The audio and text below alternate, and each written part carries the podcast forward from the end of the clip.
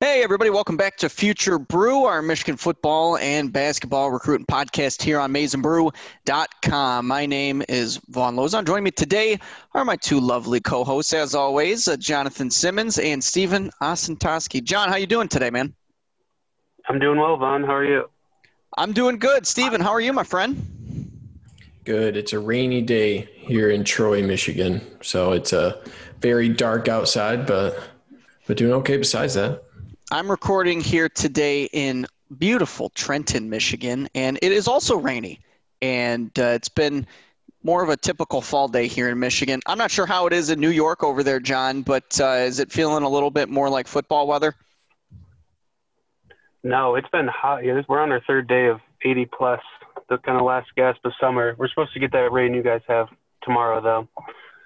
Oh, brag brag about it over there, Jim. Jeez, I, I want the fall weather. I don't know. It's supposed to be like 60 for the next two weeks. I'm looking forward to that. Hoodie yeah, weather. yeah. It, it we had that 80 degree, uh, probably for like three days, 80 degrees, and it was a little too hot for my liking.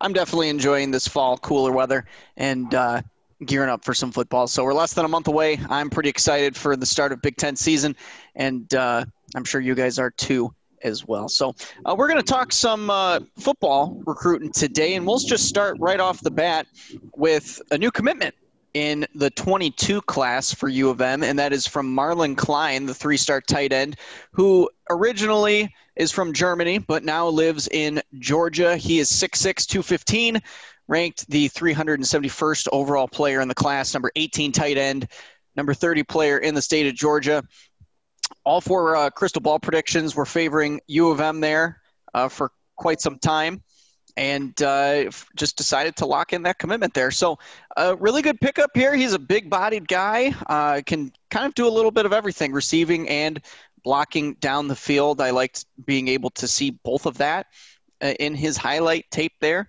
And uh, Michigan already has uh, one tight end now in its class. They're probably looking to get two. So getting one on board, it's one step in the right direction here, John, and uh, definitely a guy that they enjoy uh, playing football. Even though he hasn't played football for a while, uh, they were willing to take a chance on him, as did other schools like Georgia. Uh, Georgia had offered him. That's a big time SEC offer right there. Michigan State did as well. Nebraska, a few other a big time Power Five school. So again, John, a, bit, a big pickup here. Michigan can now focus in on a few other tight ends in this class and uh, uh, taking a high upside guy here. Kind of a similar strategy to what they've been doing the last few cycles at tight end. Yeah, I think they did a really good job to get in the ground floor here. Uh, their Klein's uh, one of the early offers for him, and I think he's going to blow up and be a national recruit type guy once he gets more film out there. Um, but you look, you know, look at the Hudl that he has out there now, and he's just really good at uh, tracking the ball, controlling his body. He's got a big frame, but I think he looks really smooth and natural uh, running routes and catching the ball. You know, I just think he has to work on uh, kind of advancing his uh, route tree, uh, learning more of the more intricate details of the game as he gets more comfortable playing the sport, um, which is understandable from a kid from Germany. But I think it's just another uh, big scouting success for the Michigan recruiting department. Yeah, another big scouting success for sure. Sherrone Moore has done pretty good in that department, as has Jay Harbaugh with running backs. They've done really good job uh, with those two positions and being able to evaluate those two positions early and then uh, bank on the success later on. Obviously, Hassan Haskins being one of the running back uh, guys in recent memory, he was a very low ranked three star uh, in that 2018 class for Jay Harbaugh. So so far so good for that. Uh, Stephen, I want to get your thoughts because we had talked about Marlon Klein semi recently here on the pod, and uh, obviously at 6'6, 215, he's already a big kid uh, for being just a, a, junior in high school. Obviously, has a, a, a, little bit of a ways to go here to fill out the frame, uh, but you could certainly see this being a pretty good tight end prospect down the road for U of M. Yeah, I think I like to see he's he's definitely raw as a blocker. You don't really see him as a inline tight end that Michigan plans to to put him at, but he's he's willing. So he's out there as receiver in most of the film. Towards the end, he has probably a minute and a half of blocks, and he uh, he has the ferocity that you want to see at, at a, as a blocker, and the size will come later. So the skills that you see, those will stick around. It's just how big will he actually get, and that's something where um, where I, I expect the strength and conditioning program to get them there. Something that I was really interested in is of the 2022 tight end offers.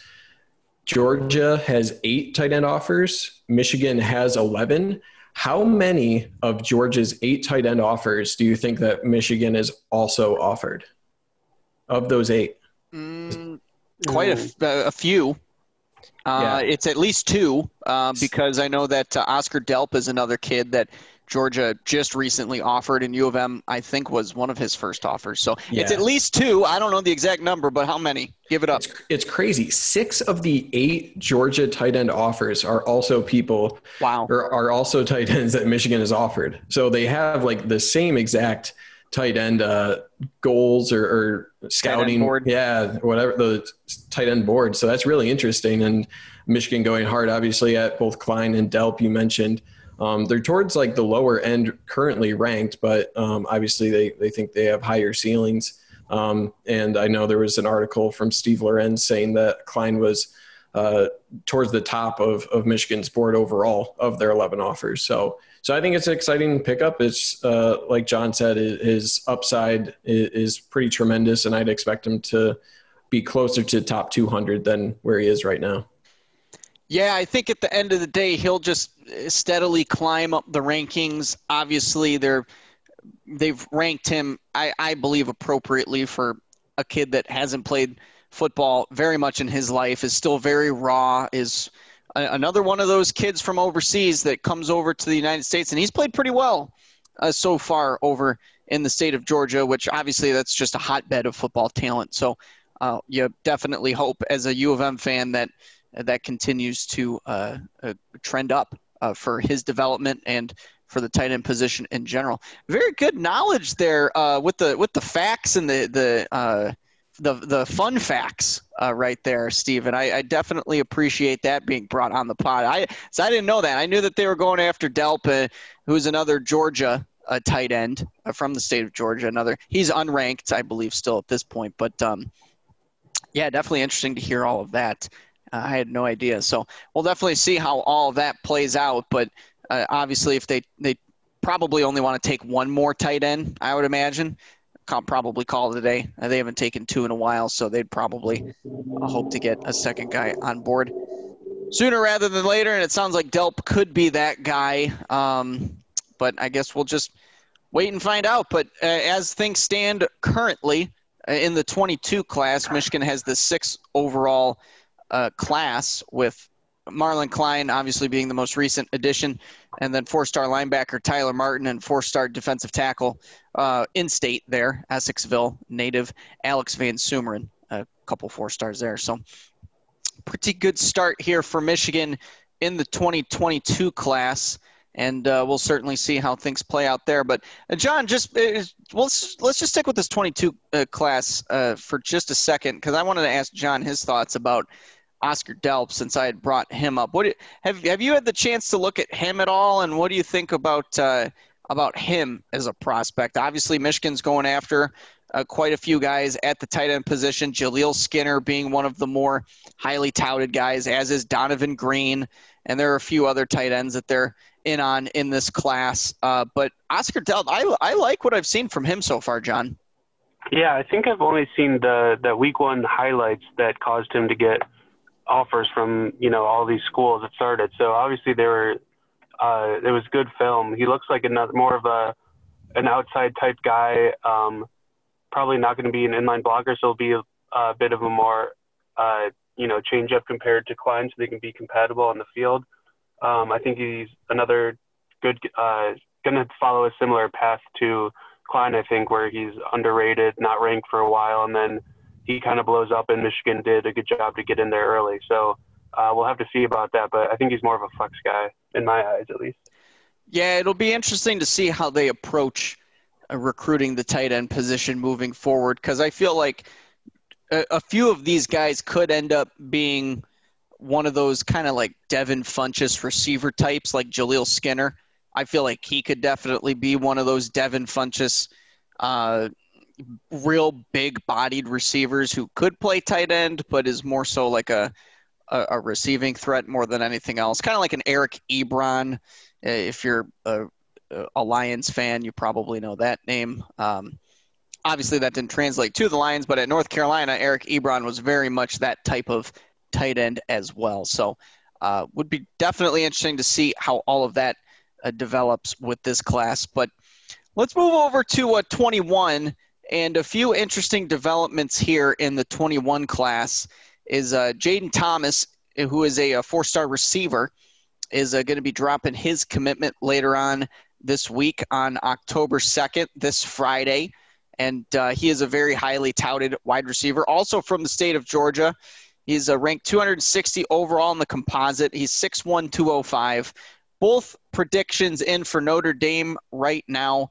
So doesn't look like Michigan is uh, looking too hot there, but they have still been recruiting him uh, ever since Marcus Allen decommitted from the 21 class. So we'll see if they were able to pick up any steam in that recruitment. And then another guy in the 21 class who's looking to wrap up his recruitment very soon as well, and that's George Rooks, the four-star defensive tackle from Jersey City, New Jersey. Uh, I believe it was Brian Dohn on 24/7 who had a story about him wanting to commit uh, before his senior season began, and his senior season begins on Friday. So we could very well see two players commit uh, that uh, Michigan has been going after for quite some time here. So, Stephen, let me just uh, start with you. Who do you think is more likely bound for Ann Arbor at this point? In my mind, I think it's probably George Rooks uh, is is probably more likely to wind up a Wolverine. I, I can't really get a good grip on his recruitment just because he's been so quiet. But uh, the two crystal balls for Michigan at this point. Obviously, uh, the average prediction being a four out of 10 on the crystal ball. So even the experts over at 24 7 aren't super confident. Um, but I, I, just think at this point, they'll just take the three receivers and move on. I think they want at least one more guy in the interior, and I, I feel like they would be pushing pretty hard for a guy like Rooks. So, what say you, Mr. Osentoski? I'm still impressed you can uh, get the last name correct every time. That's uh, every time. Brownie points for you. up. the uh, but I think I think you're on there. Uh, in in recent interviews with both Rooks and Thomas, you can kind of read between the lines there. For Rooks, uh, he's quoted saying it's really where uh, he feels most comfortable right now, which Michigan is kind of like the consistent uh, team that's brought up. I mean, the common thread amongst his finalists, Penn State, Pitt, Boston College, is he's visited. Um, he's visited Penn State and Michigan. I he also visited Syracuse, but they're not in his final group. And I don't see any lists for. Uh, I mean, Boston College offered um, in in May, so obviously uh, there's there's limited chance of getting up there for a visit now. So I, I think it's just most comfortable for him has got to be Michigan. They've had the longest relationship, being the first team to offer him back in June of 2018. So Michigan's been the common theme here. Um, Penn State, I could see if that's the uh, the other team, just because he has gotten a chance to go out to Penn State, where both Pitt and BC, the other finalists, he hasn't, to my knowledge. So I think it's it's even though it it's been a quiet recruitment, I think he's still more likely than Jayden Thomas. When you look at there's a recent uh, article from Tom Loy over at 24/7 for Notre Dame. He mentions Michigan, Georgia, Penn State, uh, Notre Dame, and Arkansas. The first three, Michigan, Georgia, Penn State. He's talking more about like relationships with primary recruiter for uh, Georgia is more of like a home field, but they were pretty short when he had things to say about Notre Dame, Arkansas. They were both pretty uh, lengthy, uh, mentioning multiple coaches at Arkansas. He mentioned baseball at Notre Dame. He was mentioning like nicknames for other players. So it's really seeming. You mentioned the two crystal balls as well in favor of Notre Dame. So it just seems like he's further along with his relationships there with Notre Dame.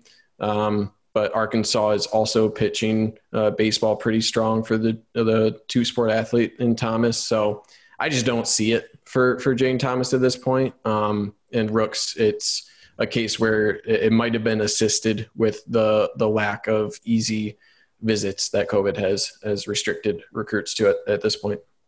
John, I'll ask you the same question. Uh, who do you think is more likely bound for Ann Arbor? But who who would you rather get a commitment from at this point? Because Jayden Thomas, I really do like what I saw on his film.